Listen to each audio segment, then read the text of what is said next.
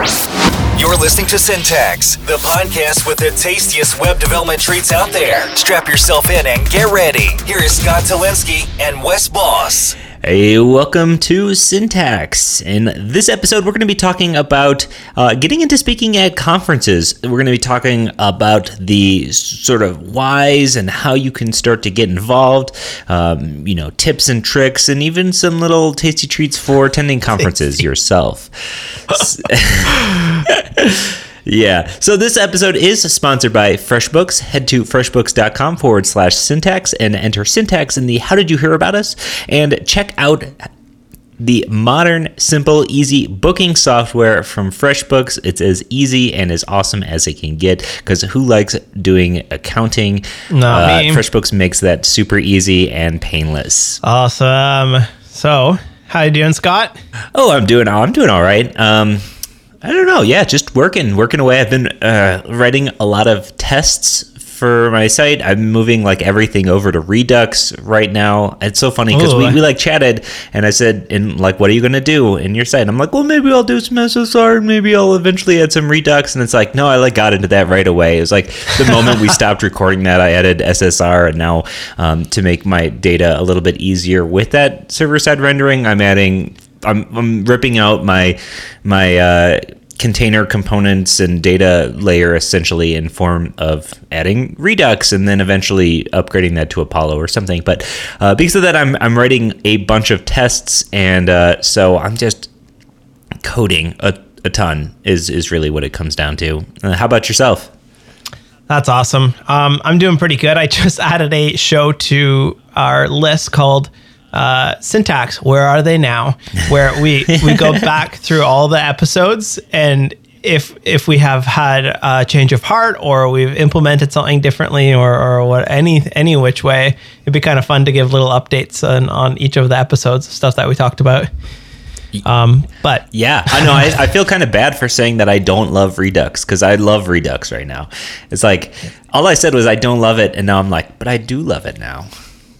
Now you it's a change of heart Yeah. that's that's fine it's, it's fine to do that uh, i'm doing good i've been uh, heads down the last week or two working on my css grid course um, having a ton of fun with that um, i was i'm also working on my advanced react course so i'm taking a bit of a break from that while i work on some css grid stuff and it's a nice little change some of the uh, the React stuff is, is pretty pretty heavy duty, and it's fun to to switch to something that's a little bit more visual based. So pretty happy about that.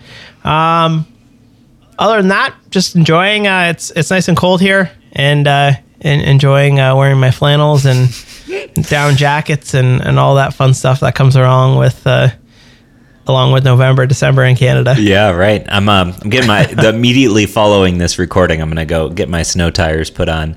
So uh, Oh, already. Uh, yeah, my my t- well, we it's weird. So we'll we'll get in, in Denver here. We'll get a snow and we'll get like hammered, and then the very next day it's going to be sunny and everything's gone away. So we get so much sun here that the snow doesn't stick around, but it can come at any given point. And my tires aren't rated for like under 50 degrees, and on dry Yeah. pavement in like 40 degree weather, my tires just spin, and it, it, it's Oh, wow. yeah, so I'm like waking up really early, like 6 a.m. ish, to, to drop my son off at daycare every morning when it's really cold right now. And uh, last thing I want to do is be slip and sliding around when uh, he's in the car. So yeah, right now I'm going to be getting my, my grippy grippy tires put on. I'm going to be pretty psyched about I it. I got a question about snow tires. So my sister's from Michigan, Mm-hmm. and nobody there puts snow tires on, and it's just a absolute shit show when it snows. And she told me that Americans don't have snow tires. That's not true. I'm I'm born and No. born and raised in Michigan. I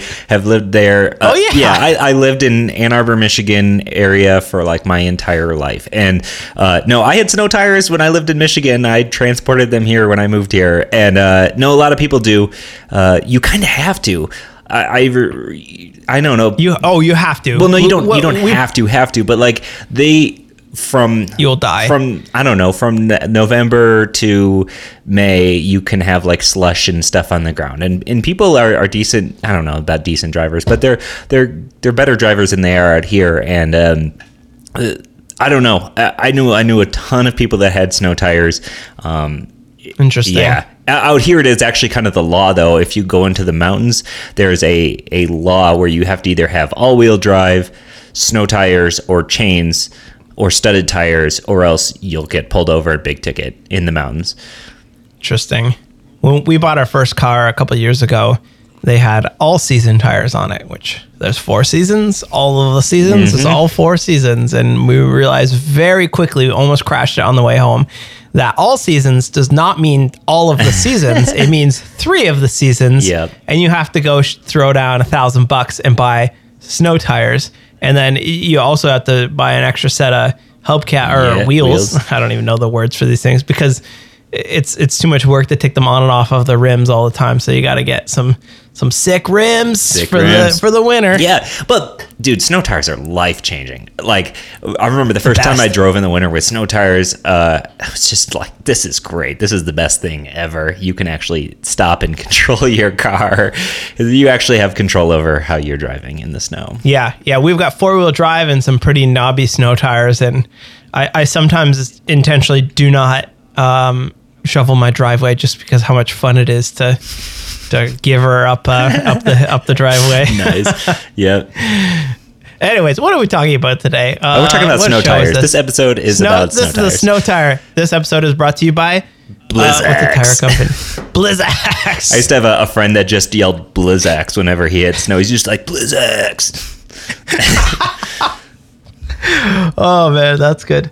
All right, so we're gonna talk about speaking at conferences, and um, this is a show where uh, it's not so even like a lot of the other shows that we have. Is I have quite a bit of experience. I've been speaking at conferences for a long time, and uh, Scott is just getting into the whole conference game. So uh, the hope is that I can give some tasty treats to Scott, and then Scott can take those tasty treats and and implement them. Yeah, I'm. I'm I, like I said before. I got my learning cap on.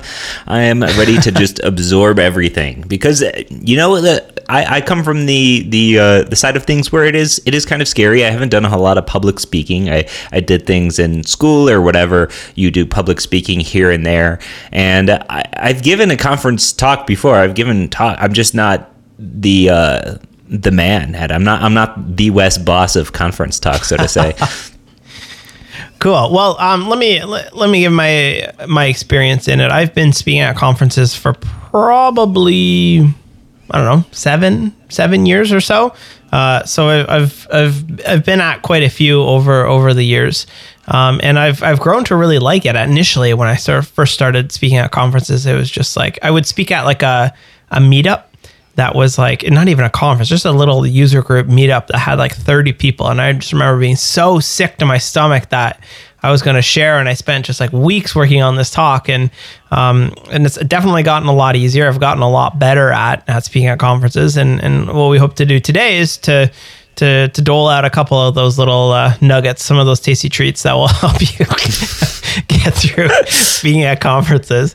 So, uh, why speak at a conference is, is sort of what we're going to kick it off with. Is uh, why would you ever want to speak at a conference in in web development? There are tons and tons and tons and tons of big conferences, small conferences all over the place, and um, I get asked to speak at them all the time. And and the, probably the best part of uh, speaking at a conference is that you you essentially get a free vacation or you get to travel for free because uh, if you speak at a conference at a minimum they should be covering your travel which is a, a economy ticket uh, booked to wherever it is that you need to go. And, and a lot of these conferences are overseas so you have the the opportunity to go to Europe or if you're from Europe, you can come to North America or wherever it is that you're from.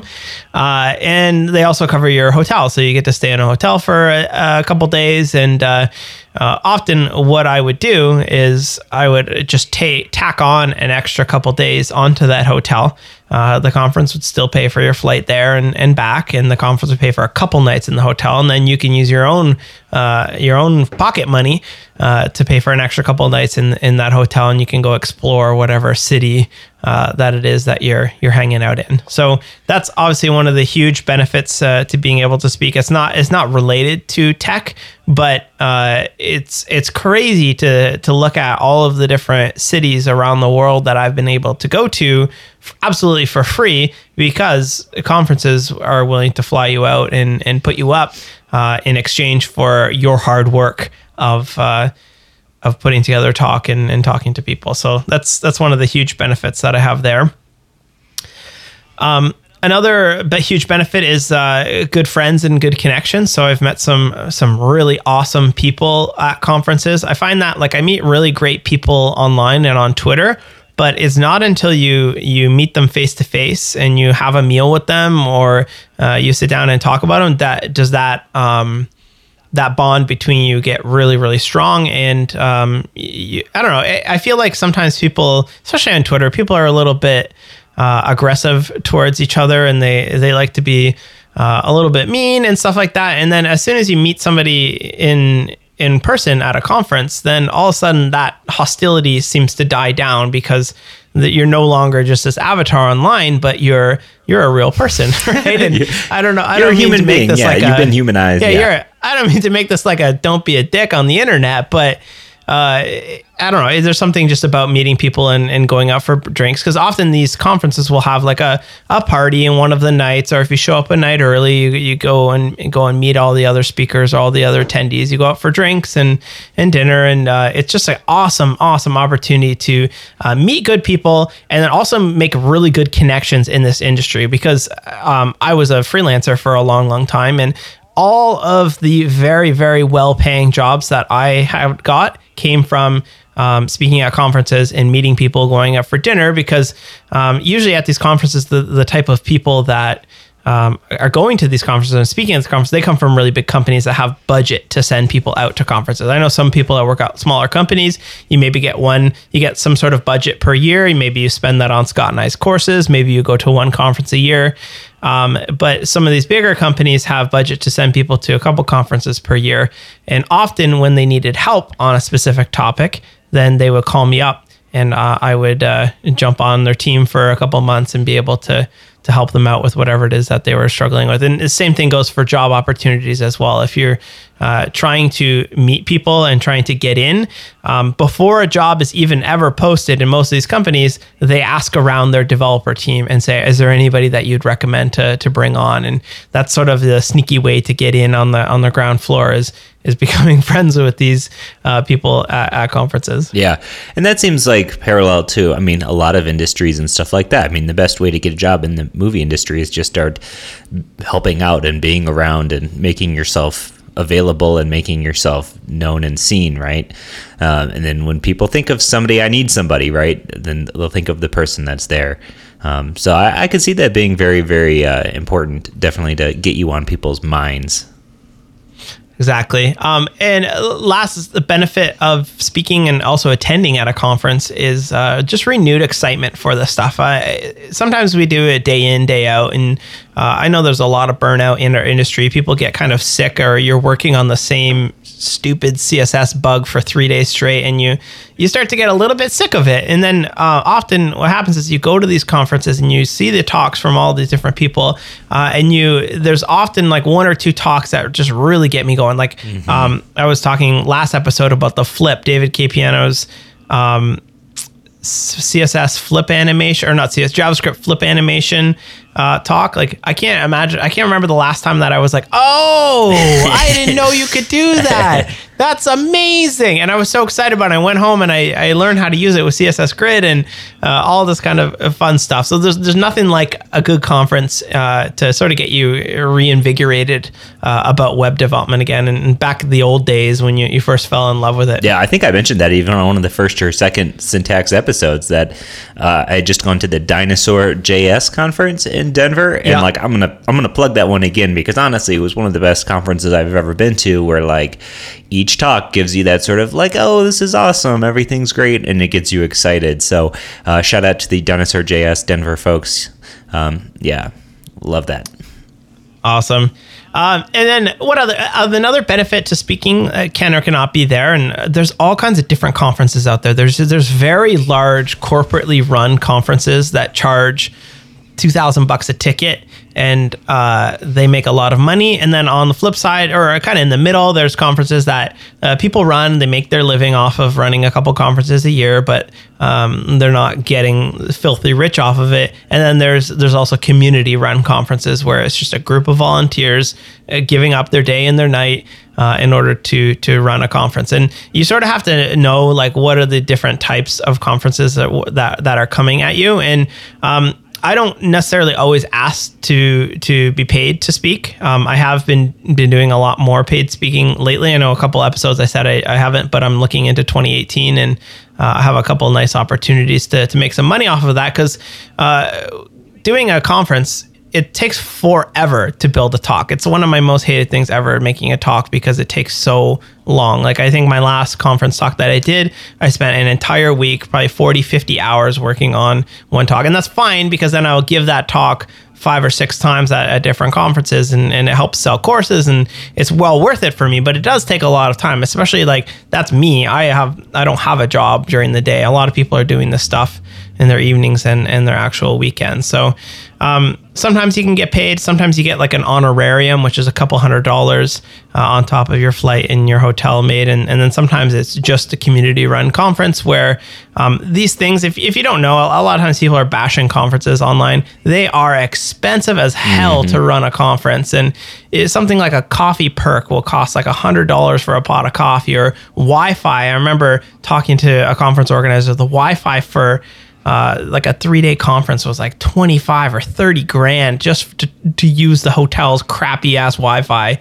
And uh, it's insane how much how much these things like plugs. You think like, oh, there's no plugs at this conference because they're expensive as hell, yeah. right? Uh, so it, eh, I don't know. It's it's expensive, but uh, that's not to say there's some people that will never speak uh, without getting paid, and then uh, there's there's people kind of all over the spectrum. And usually, if it's uh, I don't. I like obviously like to get paid for my time, but I also will speak at some of these community conference for free as long as they cover your flight and your hotel, and it's fun. You get it. They take you out for dinner. You get free drinks. Uh, you get to go into a nice hotel. You get to sort of see the see the um, the area. Some of these conferences that give you like really nice swag bags. They have like like cell phone SIM cards inside of them, and it's uh, you give you a hoodie and a t-shirt and stuff like that. So it's uh I, don't necessarily think the money is the biggest part of speaking because of all of the benefits that I just talked to you about in, in terms of traveling and job opportunities and, and meeting people and uh, having industry recognition. Sometimes they will record your talk and put it up on YouTube and that will explode. So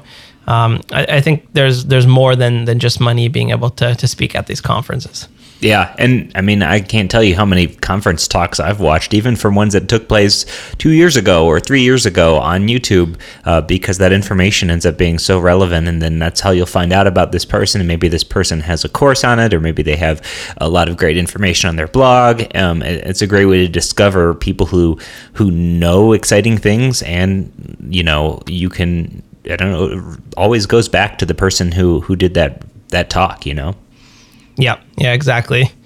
So, uh, applying for conference, how do you get into applying for conferences in in the first time? Um, and how do you come up with a talk? Oh, where, like where did these things come from? So when I first started, um, it was what I like to call brute force. So what you do is uh, you take some sort of topic that you are passionate about or that you're really really interested in, and you you create what's called a CFP, a call for paper, which it's not a paper. It's just usually like a couple hundred word description about what your talk will be. Um, and then you submit that to different conferences. So often what I'll do is every year I'll come up with a couple different talks. Like last year I had this ES6 talk that I did. Um, and I came up with a really good, um, I don't know, a couple hundred word description of, of what the talk will be, uh, what people are going to learn, what it's going to cover. Uh, and then I go around to different conferences, sort of proposing that I would like to you submit it via whatever submission form uh, that they actually have. Now, um, when I first got started with this, nobody cared uh, about like who I was or or, or the kind of like the stuff that I like to do. So it was just a matter of brute force being uh, applying to. I don't know. I probably applied to 30 or 40 different conferences in a year. And then, like, I don't know, three or four of them actually accepted uh, the talk that, that you went ahead and, uh, and submitted to them. Um, so that's how you do it. There's some really good um, websites out there. Um, there used to be this website called Lanyrd, which uh, seems to be dying a slow death right now. And there was this lanyrd.com forward slash calls, and they would have a list of every single conference out there. And there was just all these like really edge casey conferences that you didn't even know existed, like outside of the whole like web development, CSS, JavaScript community there's all kinds of different conferences that are like a little bit more corporatey mm. or you didn't necessarily know about them because they're in a lot of different co- countries. Um, you need to find these honey holes. There we go. Honey hole you need to find you need to find these honey holes that have all of these things. And uh, for me it was that Lanyrd website which no longer exists. Um, there's a, a, newsletter that comes out every week called a weekly CFP, uh, and they they do a great job at saying like where it is, if they're going to cover your travel, if they pay, um, a couple other uh, a couple other things when the when the submission is actually due as well. Um, and then there's a website called papercall.io, which I know a lot of people use now as well, where you can submit these talks to I don't know hundreds of different conferences. And really, if you want to get into this stuff, that's that's where you've got to start. Is just uh, absolutely posting your your your talk description to as many conferences as you could possibly want. So let's say uh, that seems daunting to someone, right? Like uh, to just sort of go off and, and instantly start speaking at conferences. I know you had mentioned uh, speaking at a meetup group and stuff like that. I think that might be a great tip is to head to meetup is it just meetup.com it's meetup i always just think about meetup yeah. meetup.com meetup.com yeah and, and and check out your whoa they got a new logo like Really? They got a new little red color too. It's like a more salmony red color. Oh yeah, this looks very pink. different. Yeah, almost pink. Yeah, no, I, I like this. I didn't. I, the other red was a little, uh, little bold. Uh, Name badgy. Yeah. Yeah. Uh, so I mean, yeah, meetup.com is a great place to to see your relevant and your relevant meetups, and it could be a great place to reach out to an organizer and and try to even you know attend a few and then try to get in and, and talk about whatever it is you're going to be talking about or want to be talking about. Yeah, they there are always meetups looking for people, and that's how I initially got my start as well. Is I would uh, prepare these little talks, or uh, what had happened is like I was working on a lot of like webcam based stuff and a lot of like Java, kind of experimental JavaScript stuff, um, and um, I, I actually was contacted by what is the O'Reilly like Fluent conference. O'Reilly runs this massive yeah, JavaScript conference, and uh, they asked if I would come uh, talk about that at the time, and that was sort of my big one. But before I did that, um, because it, what had happened is like it got on Hacker News, and I wrote a blog post about it, and I made a YouTube video, and that that's what I would also recommend to people is if you have something cool. Uh, make sure you write a blog post and make sure you write a YouTube video or record a YouTube video and, and post it all on Hacker News and all that stuff. Because uh, if it becomes popular, often people who are running these conferences will email you and ask you to come speak. But um, if you don't have that, um, go to lo- local meetups, and I would go there all the time and just practice uh, my actual talk, or just practice like 20 minutes of my actual talk uh, in front of it, and it's really cool. Like meetups have a very really good like vibe to them because it's like just like local developers, so sort of like a lot of people like looking to learn more. Uh, everyone's eating pizza and drinking beer, so it's it's it's a really good environment just to sort of get the get the nerves out before you you do a, a larger conference. Yeah, and from what I found, that they're very supportive. Uh, local groups, everyone is very just. I don't know, like you said, everyone's there to learn, so everyone has this sort of. I know ego checked at the door. Maybe not everyone, yeah, but there's definitely a lot less egos involved here, and and you know, uh, everyone's just looking to to get that and share that information. Exactly. So let's talk about now uh, what kind of talk should you submit? And uh, I sort of broke this down into a couple different kinds of talks that I see at conferences. The first one is sort of like a lessons learned talk where you work on a team uh, and you have an interesting technical challenge and uh, you you try a whole bunch of different things out and uh, you go through it and you actually launch it and you you talk about what you tried, uh, what worked, what didn't work, uh, what problems you actually ran into along the way, and how you actually ended up launching this thing at the end of the day. And those are some really interesting talks because it, it's often like one or two years of a developer's time that they've put into launching or, or defeating this technical hurdle. And once they've gone over it, you can sort of like see how these different teams how they work together and how they they accomplished any or how they got past any hurdles that they hit. So that's called the lessons learned talk.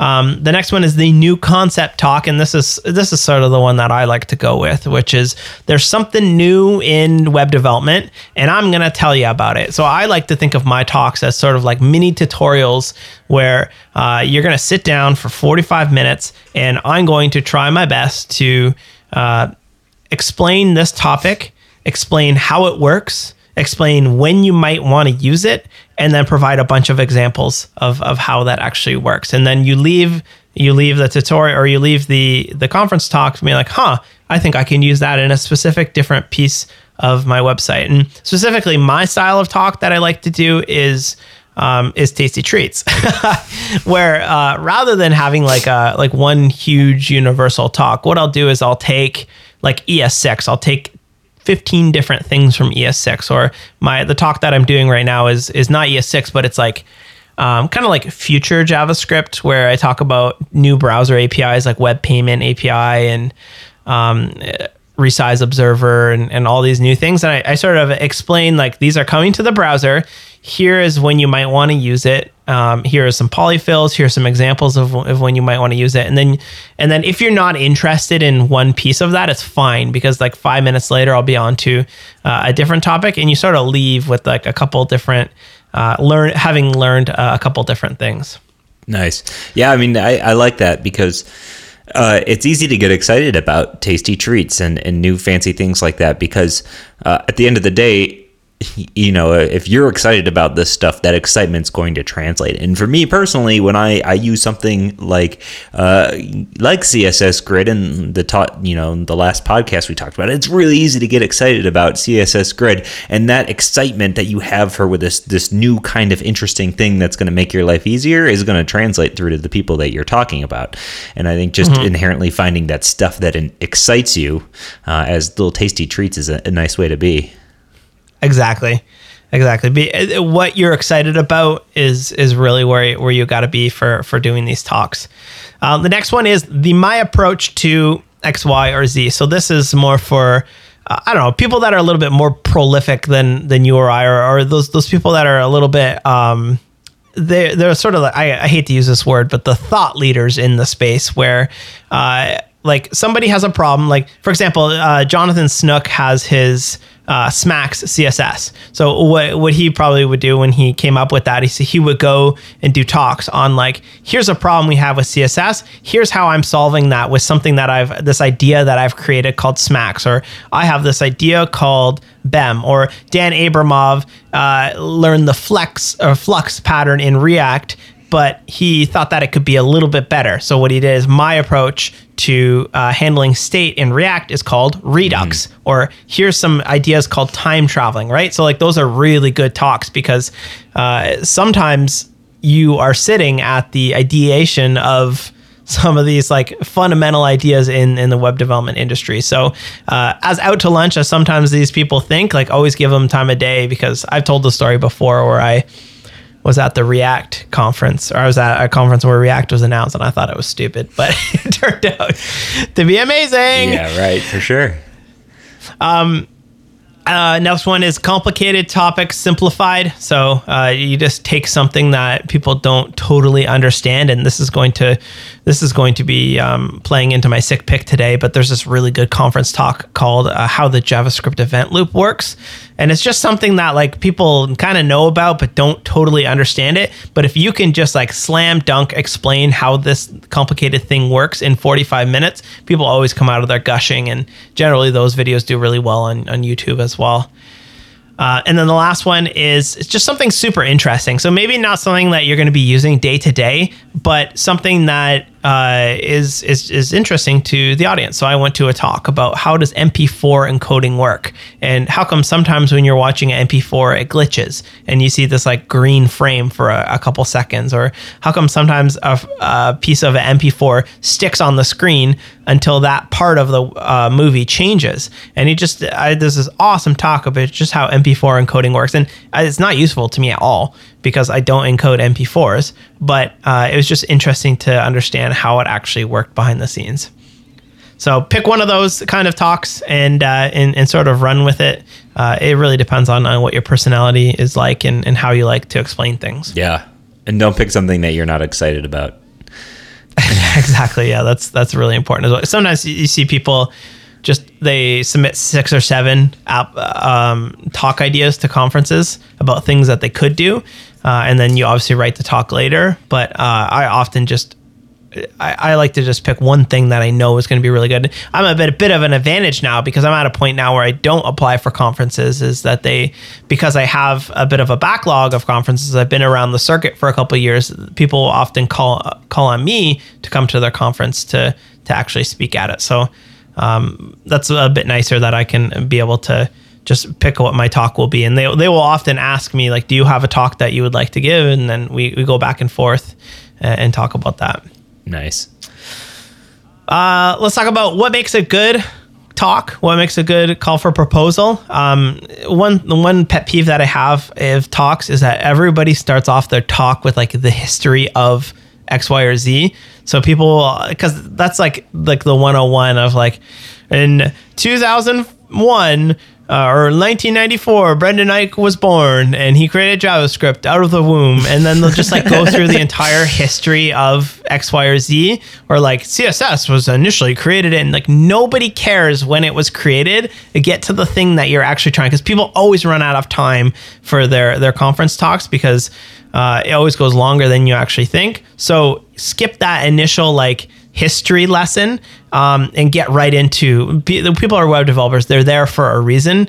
Um, it's like if I was to do a CSS grid talk, I wouldn't start off with like we used to use floats or tables and then we use floats and then we use flexbox and now we have grid like people know that and i just dive right into grid uh, and that's what makes a, a really engaging because people all will often just leave a talk in the first five minutes if it's not worth their time because there's other talks often going on on different tracks that they might be able to to still catch yeah and i've, I've been one of those people leaving before so i know you know you got to get hooked you gotta you gotta get them hooked and one other thing is um, don't don't like tell your entire history at the start as well. Um, you obviously have to explain who you are and, and what you do, but keep it to like, I don't know, under a minute or so, just to explain real quick who you are, and then uh, you can you can do more stuff at the end as you're sort of wrapping up and tell people like where they can they can find you on Twitter and whatnot. But uh, don't spend too too much time on that because it's uh, I don't know seems a bit weird. uh, I got a point here called "Start with a banger," which we just kind of talked. Is start with something really good, and I, some of the good talk. I don't do this, but I kind of want to steal it. Is sometimes people will uh, just start with like a really interesting thing about their topic, and then their like fifth slide will be introducing themselves, and then you're hooked because you got that banger at the start. Uh, lots of examples. Um, have fun. So don't put too too much text on the screen. So what I do in, in my talks is I will often do very short code examples because uh, larger code examples get lost on the audience or they can't see it because the projector's crappy and the font is too small. But if you do really big pictures of very small code examples, that gives somebody that gives them something to look at as you're talking through that specific point. Um, and it, it, sort of helps give people context uh, for where you're at. And, and lots of examples. What I do is I record my examples on video and put them on loop.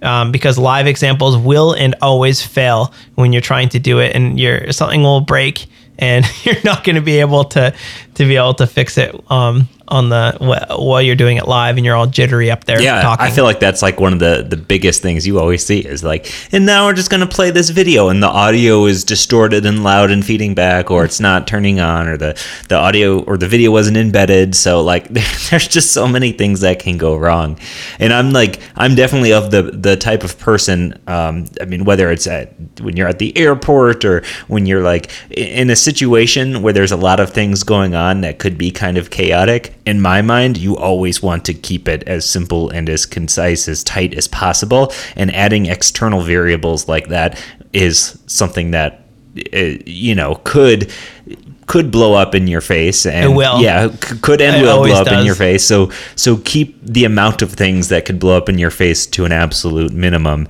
uh, because i mean that, that seems like a, a, a really great way to make you feel insecure about how that talk went right your your your video example didn't work and you had some issues and people responded negatively to it and then all of a sudden this great talk that you had wasn't so great just because of some stupid video technical issue Exactly. And it's often because conference Wi Fi sucks. Uh, and so, what I always like to do is make sure that my entire talk will run offline. I turn my Wi Fi off and run through it. Make sure that I'm not trying to load any external uh, scripts or images or videos or anything Yeah, like that so that it doesn't have to draw on the external stuff because then it's like awkward having to just like wait for it to actually load. Yeah, and I don't know if you know this, but I before uh, like immediately out of college, my job at the University of Michigan was running AV for several auditoriums Oh yeah, yeah. I know this because I listened to your podcast. Yeah. Scott's origin story. Scott's origin story, right? So like in that time of running the projector for a couple of years, right, in a in an auditorium, I saw more of these videos not working and like weird tech stuff or like you know people not trying their thing offline and stuff like that than you could ever possibly imagine maybe one a day you know. There was always somebody who didn't think about it.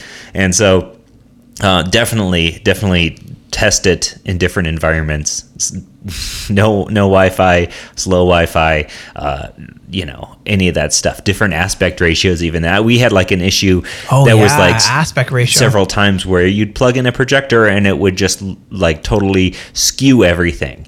Um, and the person didn't know their computer well enough to know how to adjust those settings on the computer um, and it would be in the middle of the thing so it's not like the av guide like i can't run down there in front of everyone and go like go into their computer settings. They just got to deal with it you know so um, Yeah. it is That's a super good point. Go into I always go into the projector at lunch or before and plug my computer in because the resolution is always off.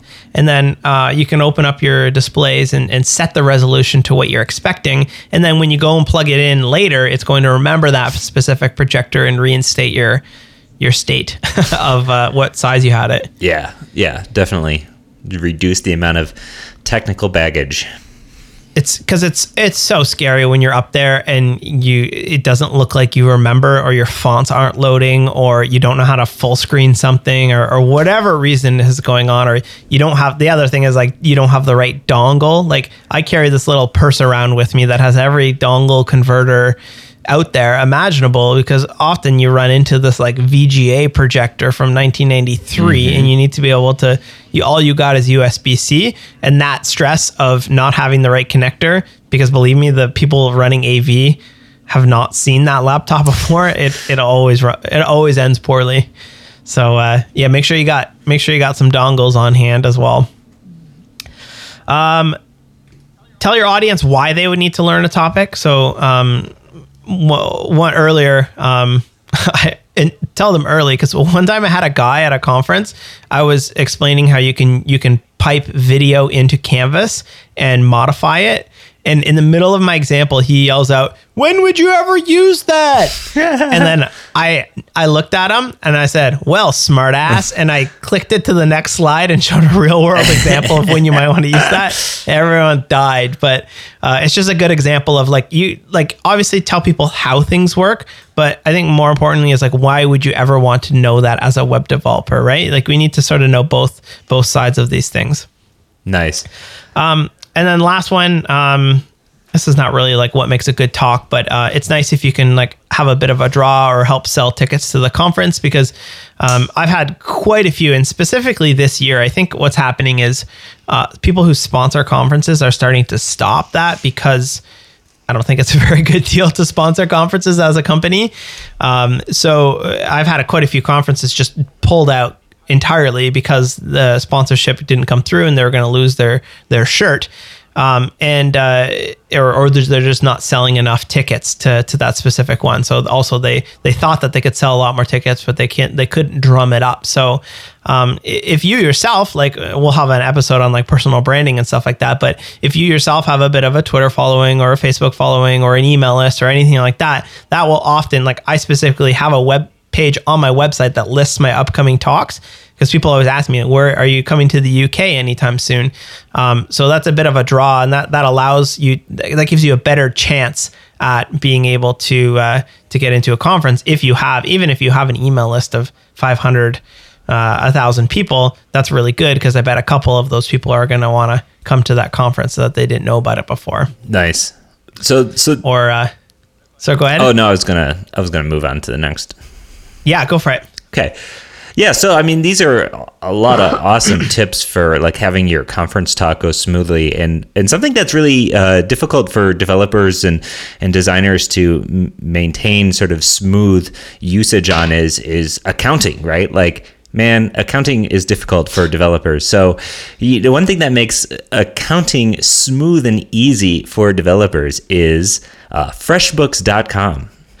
Great segue. well, uh, FreshBooks.com is uh, a cloud accounting software. So if you are a small or medium sized business, you're trying to keep a uh, keep track of all the people that owe you money, um, all the different taxes that go into that, all the different expenses that you have, all the different expense reports, figuring out how much you've spent in a specific year. Um, you need to communicate back and forth with your your client on how much is owed and have that all in a same space. FreshBooks is exactly what you need uh, for doing that. Don't don't delay and, and use I don't know Microsoft Excel and, and save a PDF and send that back and forth because believe me, when tax times comes for me, I always have to prep my stuff in March or so, and I hate it because I I have to spend um, I don't know I, I have to spend like a couple hours just prepping all my stuff. But the the one the one part that is really good is that I can just export all of my invoices, all of my expenses, all of my different tax tax stuff that I've had uh, coming in. I can just create a big dump of that and give it off to my accountant, and he's super happy with that. And I don't have to worry about it, being done. Same with all of my invoices and all of my uh, receipts. What I do is I snap a picture of that receipt and that way, if I ever get audited or anything like that, I, I know that I have pictures of all those receipts that I don't have to go diving in the shoebox that I have uh, of different receipts. I can just pull it up really quickly uh, without without any uh, fret from that. So check out FreshBooks. Go to freshbooks.com forward slash syntax and enter syntax into the how did you hear about us. Thanks so much to them for sponsoring. Nice. Nice. cool. So, okay, so we got uh, a good information about like how to get started, how to give a, a good talk, or how to prepare a good talk. Um, what are some more like technical things we can talk about? So, like, what kind of software do you recommend? And, and I mean, there's there's obviously presentation software, but there's also code solutions to this as well. Mm-hmm. Yeah, creating a nice looking slide deck is often a challenge because uh, you have to figure out like where things go. You have to fit stuff on the screen. Often you want to have syntax highlighted code in your actual editor. So there's sort of a lot going on there. So um, some of the people who are a little bit more refined, my like presentation style is is pretty off the cuff. It's kind of like this podcast where we'll take a topic, I'll have some stuff that I'm launching off of, uh, and I'll have lots of screenshots and, and, examples, but I don't have any like speakers notes and I don't time myself. I know some people time themselves and go through it. So people that are a little bit more polished with their speaking and and plan a little bit more ahead, they tend to use like Keynote or PowerPoint and they uh, have some nice fancy animations. Keynote is a pretty powerful application and you can make it look really good. You can do a lot of uh, animations and transitions. You can embed videos and, and whatnot. So that seems to be pretty popular even amongst the, the web developer crowd. Um, myself personally, um, I use sort of a modified um, thing. Google back, I think it was like, what was the first Google I/O? Oh, first Google, like 2011. I don't. I, I think let's no let's just say it's 2011. So Google I/O in 2011 they had this like HTML5 slide deck that was like they were trying to like push the the value of the web and like how amazing it was that you could build apps in the browser. And one of the things that all of the speakers used was this slide deck that they could build their slides in, in HTML. And then there was a little bit of JavaScript that came along with it that allow you to advance your slides or build a list of bullets and slide one in after another.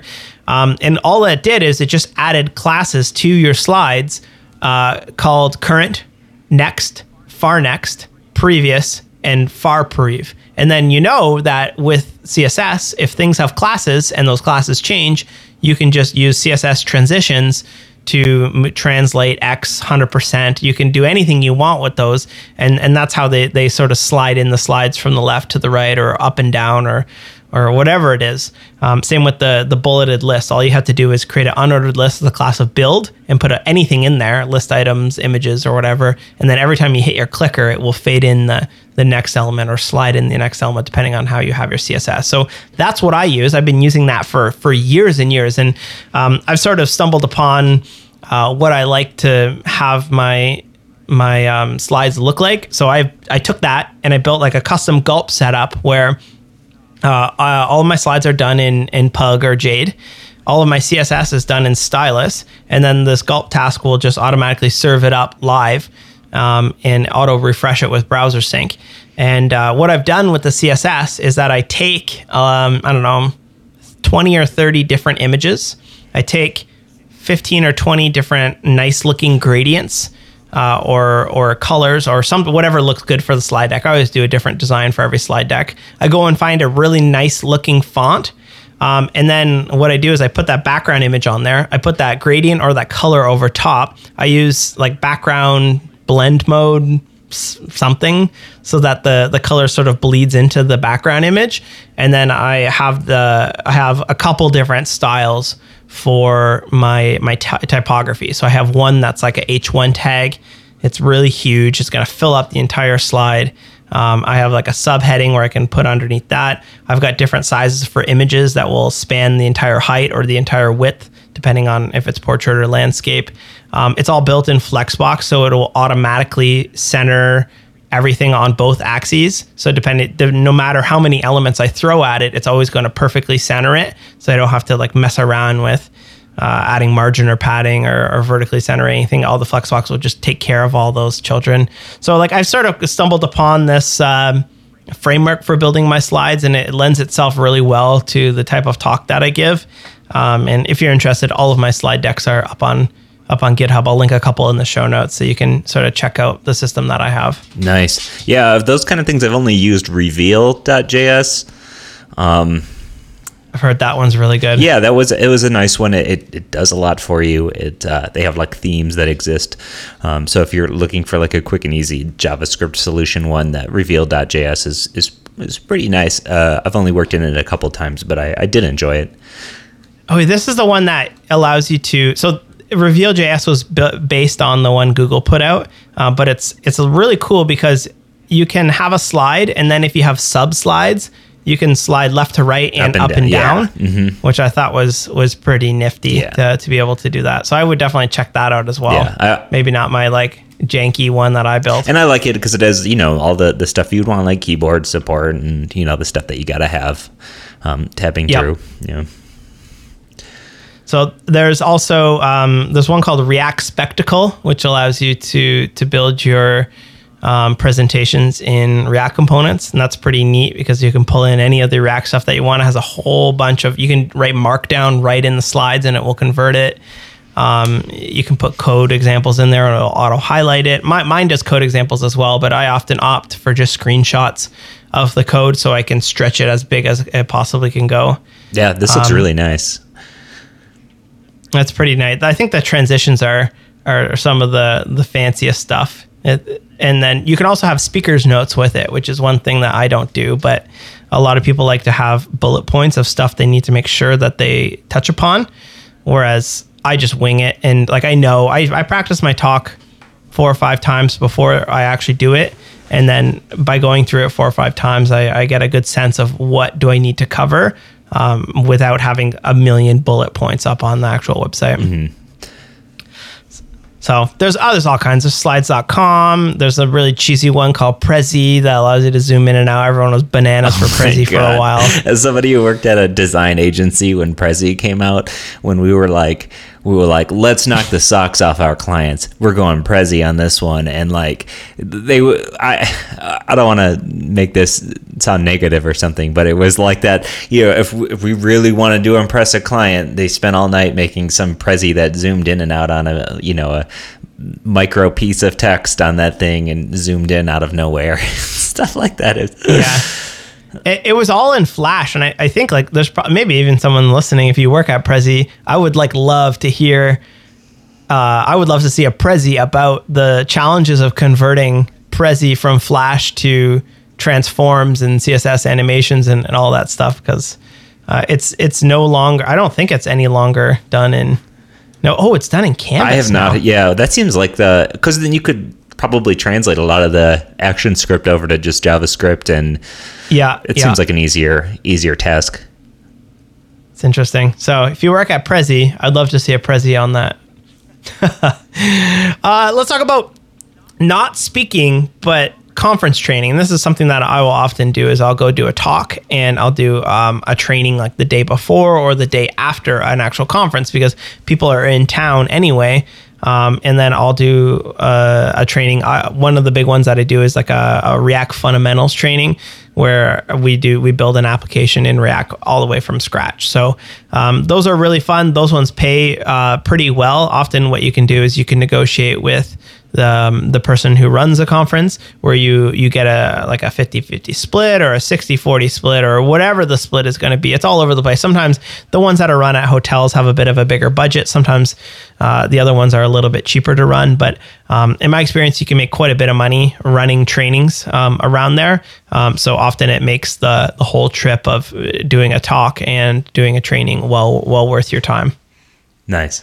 so yeah, it's I don't know if, if other people are, are interested in that. It's kind of a weird thing to get into, but um, if you just like put it up on your website and say, hey, I'd like to do training, or or if someone asks you to do a conference, I often will say like, hey, do you want to do a training as well? Um, and even if the conference doesn't offer that, it's something that they will often be into because it's not that much extra work for them to order lunch find a projector in tables uh, and a place for me to do my workshop and then they everyone can make a, a little bit more money and, and the people who are going to the conferences can can get a little bit more hands-on experience rather than just sitting in a chair for for eight hours listening to talks Yeah, and that stuff is important. Uh, that hands on. I mean, we talked about in the last Yeah. episode.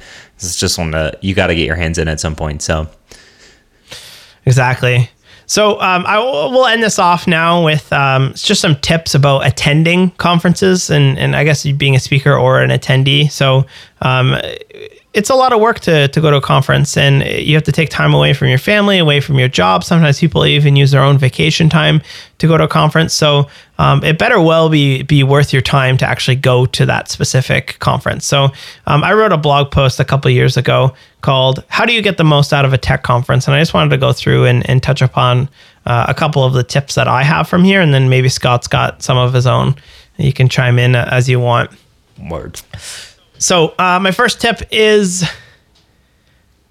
first to read the code of conduct. This is a huge thing in in our space lately. Um, is that uh, people sometimes act inappropriately at conferences, and um, there's no really no excuse for it. But it's unfortunate that we see um, blog posts and stories, and and like props to the people who come out and tell these stories because I'm sure it happens a lot more than we do. But um, I, there's just something about developers getting together, or just people in general getting together, and there's always someone that sort of steps over the line, uh, whether they mean to or not. Um, it's just kind of a bad space to be in. So often, your uh, any conference worth its weight will have a code of conduct up online, and uh, they will share like what. Obviously, these things are so simple, but it's also like there's. It just blows my mind that there's people that don't understand these things, but uh, just like how to talk to people. Um, how, you get the point. I mean, let's let's pull one up here. Code of conduct.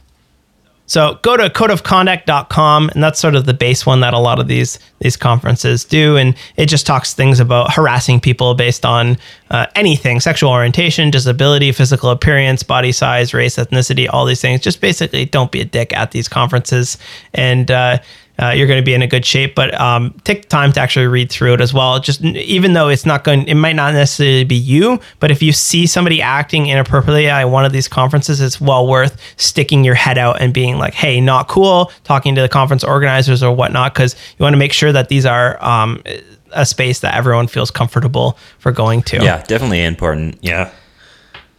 Um, next up is get a nice clicker. This is for speakers. Um, there's one that I use. It's a Logitech something, um, and uh, it's just a nice, nice little clicker that will advance your slides. It has a um, uh, what's it called? A laser pointer on the end. If you can't, I like touching the screen and pointing to things, but if it's too big of a screen, I like to use my laser pointer to point to things. So uh, that's a big one rather than you having to to touch on it. I once was at a conference and they had a clicker to advance it. You would turn it upside down, and none of the speakers knew how it worked. So they would turn it upside down, and their slides would just go.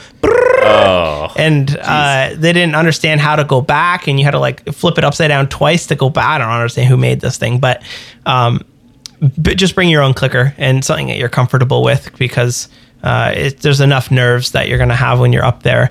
Uh, being comfortable with your clickers is important. yeah. So how how well do those integrate with some of these JavaScript libraries?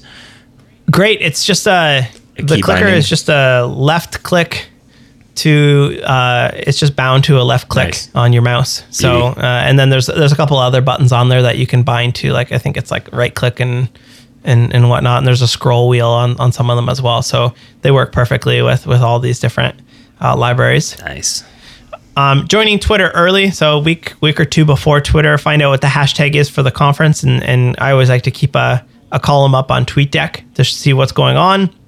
And that way you can start to meet the people that are going to this conference because that's one of the main benefits of going to a conference, not just going, not just having these talks, but actually meeting the people and having meals with them and, and whatnot. So uh, I find that if you go on Twitter and you you see who else is excited about this conference and talking about it, then you can uh, sort of reach out to these people earlier. Um, next one is have lunch with the speakers. So if you are in a town where the conference is coming, often the speakers will fly in the day before the actual conference and and the attendees as well. So if you can maybe reach out to a couple of the speakers and say like if they're people that you are dying to have some sort of lunch or dinner with, dying to talk with them. Often these people, and myself included, we're just sitting in our hotel room waiting for the conference to start because we're in a city where we don't know anybody. So uh, being able to reach out and say, "Hey, uh, would you like to go for lunch or grab a beer or whatever it is," is uh, is a really good, um, really good point. Nice. Uh, next one, stay off your phone. Um, this one kills me because I am anytime I feel awkward. You're in an elevator. Uh, you're in a group of people. You're sort of standing around, and you want to break into a circle of people. It's awkward as hell. So what do you do? You look at your phone. So uh, my thing that I do is I, I try to just awkwardly stand there and just like not touch my phone because if you're in your phone, you're not approachable, and there's people. No one's gonna walk up to you and say, "Hey." Um, so on that same point, if you're a little bit more approachable, not on your phone, not with your head down, you're sort of just looking around. What I'll often do at conferences is I realize is like nobody knows anybody at these conferences. It's all just a bunch of people that don't know anybody. So what I'll do is I'll just walk up to random people and say, "Hey, I'm Wes. Where are you from?" And and that that will often just uh, um, kick off a really good conversation about what kind of stuff they're working on and, and whatnot. But uh, everybody's a little bit awkward. So I guess especially in the web development industry. So uh, being able to stay off your phone and just like get past that initial, I, I realize this is a very extroverted thing to do, but being able to just be like, hey, what's your name or have we met yet or something like that is it really helps because then you start to meet a whole bunch of people and then uh, usually when it comes around to dinner time or whatever there's just like a gang of you people who have met the last couple hours and then you just sort of have a little posse that you can uh, uh, you can do with that a conference Well, and right? if you have if you have like the extroverted of the bunch, you know, if we Yeah. insist that the extroverted of the bunch, you know, everyone goes and does this, then the introverted of the bunch will hopefully get uh, talked to by one of the extroverted, and then everybody can talk to somebody because you know half and half and. Uh, just Exactly. yes, uh, you'll you'll find someone to talk to. uh, Just but like like Wes said, to make yourself approachable and head down, you know, body language in in your phone says like don't talk to me, and it, it's important. Like in the last one I was at, I, I met so many great people and. We didn't even talk about web development. We talked about rock climbing. We talked about, um, you know, the area and the mountains and all sorts of just uh, stuff like that. And you know, it- it- just from a, a standpoint of you know developers are are all into code and all into stuff but everyone's got hobbies and interests and sometimes those things are, are just extremely interesting to learn about or can give you a new perspective on uh, different people in your industry Exactly. I, I, uh, developers always have really cool hobbies, and and getting into to those hobbies uh, with people is, is really fun. You can you can kind of bond a, a bit of a closer relationship with people. Um, name badge. Make sure your name badge is on at all times, and make sure that it's it's pointing the right way because people always forget each other's names. So um, it's silly, but make sure that it, it is there. Some nice conferences have the name badge on, name on both sides of the badge, so if it flips around, you you don't cover up your name. Some of the conferences will put the schedule on the back of the name badge. What I like to do is um, just like I don't know, try to like pin it to like a button so that it doesn't accidentally flip the other way because forgetting someone's name is the worst and it happens a lot of conferences. So having that nice and, and visible is, is important. Uh, and then uh, practice your breakaway. So uh, as much as it, as great as it is to talk to random people, um, it also sucks to just sort of stand around with the same person all night or sometimes you meet some real doozies of, of people who who will not let you go. And uh, you want to talk to other people right? You want to you want to talk to as many people as you can. So uh, practice your breakaway. Um, there's a jerry seinfeld's comedians in cars getting coffee. He talked about this where he said he is really good at saying it was so nice to meet you because it's the nicest possible way to say I don't want to talk to you anymore. and and they're like, and the, the what is the the the response to that is so nice to meet you too. See you later. Yeah, right. Yeah, that ends it. Uh, pr- practicing the breakaway. My my brother in law is um he's a pastor at a church, and you can get all kinds of people just like tackling your time uh, and it's important to be able to, to talk to all kinds of people, right? So uh, he has an awesome breakaway where you, you give the people the time that they need, but also you need to be able to break away from that conversation and not overstay your, your welcome. Yeah, absolutely. I think that's it. That's all my my tips. Any you got any other tips or questions or anything like that? No, I, I think just be, uh, I don't know, be happy and excited to be there, and that positive energy is going to radiate outwards and you know people are going to want to talk to you and i don't know i, I get i get so much uh, positive energy from from conferences that i think that's something that mm-hmm. you know it's it's just a great way to to approach it and just to be totally open-minded and i don't know they're just such great places to learn and get excited about things yeah huge advance for your career i think like if you are hoping to speak in 2018 maybe make it your goal in the next two months to put together two or three different ideas for talks that you'd like to give and and put together um, like a CFP, a couple maybe like uh, a couple I don't know seven or eight sentences about what the what it's going to include. Because the worst thing is is when the conference uh, talk is closing in six hours and you want to submit a talk but it's just not enough time to to accurately pull together a, a, CFP. So put that together in the next couple months, and then 2018 is going to be a good, especially in the next couple months. That everybody is planning their conferences right now for 2018. So put those together, and then you'll you'll have a, a really good chance at being accepted to one of them in, in 2018. Nice, good tips, sick tips. Sick tips. You got any sick picks for these sick tips? I do. I do. I have a uh, I have a sick pick here, and this is an app for your computer for uh, Mac OS specifically. I have a computer. Uh, yes, I'm so sorry for Windows people, but I think this stuff's built into your operating system. So, um, you know, there's a lot of like window management libraries and, and things like that. And, oh, sorry, hit my mic. Yeah, so there's a, a lot of like window management libraries available or applications available, whether it's Better Touch Tool or Cinch or one of those for like snapping your windows in certain places. And I have found mm-hmm. um, a nice, nice application that is sort of like Clippy. It's open source. Um, so it's called Spectacle. You can find it on GitHub. Uh, we'll have the link in the show notes, obviously, but um, it's basically oh, organizing your windows. Now, what it doesn't do is it doesn't do the mouse click and drag snap to a side, but uh, it does all the keyboard shortcuts. They're fully customizable. And the one thing I really liked about it, obviously, other than it being free and open source, is that it has things like um, it, it, the one the one shortcut to move something to the left half of your screen if you hit that shortcut a second time it'll then bisect that in half again and it'll do a quarter so I actually don't know if, if, other ones. I'm sure the other ones would work this way. But if you do your shortcut mm-hmm. to hit it to the left, it goes half, and then you hit it again, it goes to a quarter.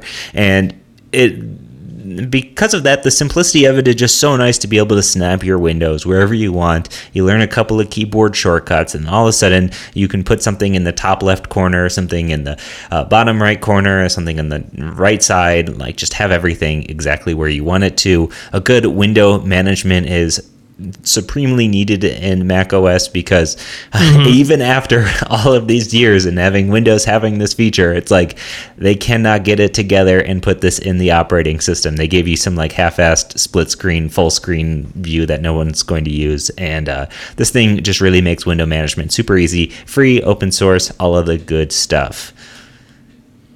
That's pretty sweet. I'll, I'll have to check that one out. My uh, I'm currently using Better Touch Tool, um, which amongst a thousand other things, it also does does window management.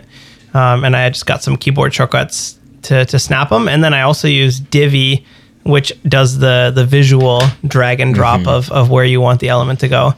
Um, what, does the spectacle do this one thing where this is what I really like about Better Touch Tool from the Windows days, where you would like move uh, a window into the corner and it would like automatically snap to that side of the screen or you move it to the top and it snaps to the entire screen no it doesn't do any it doesn't do any mouse snapping it's keyboard oh because it's all keyboard yeah. yeah. maybe i should be doing keyboard anyway yeah and they once you get once you like that's the the hard part is you got to learn the shortcuts but once you learn you know i think it's command option F to do full screen or whatever. And it's not full screen, full screen. It's like have the window take up the full screen, not the full screen mode. Uh, that's yeah. kind of unwieldy, you know. So uh, once you learn the keyboard shortcuts, you're cruising. I use this thing absolutely on the daily, uh, nonstop. Spectacle. Where, where do you get it? Spectacleapp.com. Yeah, no, is it spectacleapp.com? Maybe. I believe so. It links to their GitHub. Nice. Okay, so it's got to be it. Okay, spectacleapp.com, spectacle app on GitHub. I just got it from their uh, GitHub page, which is Eczarny, E C Z Z or Z A R N Y spectacle. Yeah. Can you please respect Canadians? I've, I've had to learn a whole lot of new vocabulary since we started this podcast. So, yeah. Eh? Yeah. All right, my uh, sick pick is a YouTube video from a conference called "How What the Heck is the Event Loop Anyway?" And it, this is one of those things in JavaScript. Scott and I were talking earlier about some trouble he was having with a race condition, and then I was talking about how um, I found a bug in Apollo which had a race condition. Um, and the way that I fixed it was by setting a set timeout zero, and uh, and I always I've always been using that like set timeout zero every now and then um, for years, and I never really understood why it works. Uh, if you queue something up for zero seconds, it actually adds it to the end of the uh, the events the event call stack rather than uh, exactly where it should be, and it sometimes fixes bugs with. Um, race conditions. Um, but there's this amazing conference talk back from 2014 by Philip Roberts it's got almost half a million views on YouTube already, so you might have seen this already, but I've watched it probably 10 times.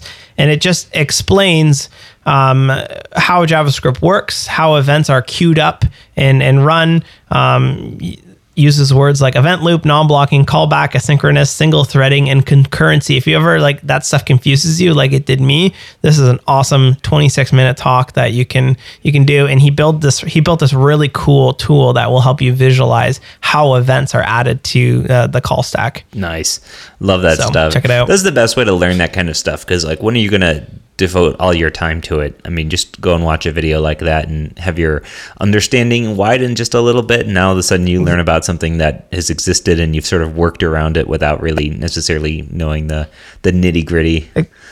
Exactly, exactly. It's well worth your 26 minutes or uh, for those who listen to their stuff at 2x, it's well worth your 13 minutes. 2x. Cool. All right, that's it for today. Hopefully you enjoyed that. Make sure you tweet us at Syntax FM. Thanks so much to FreshBooks for sponsoring, and we'll see you next week. See ya. Bye. Bye.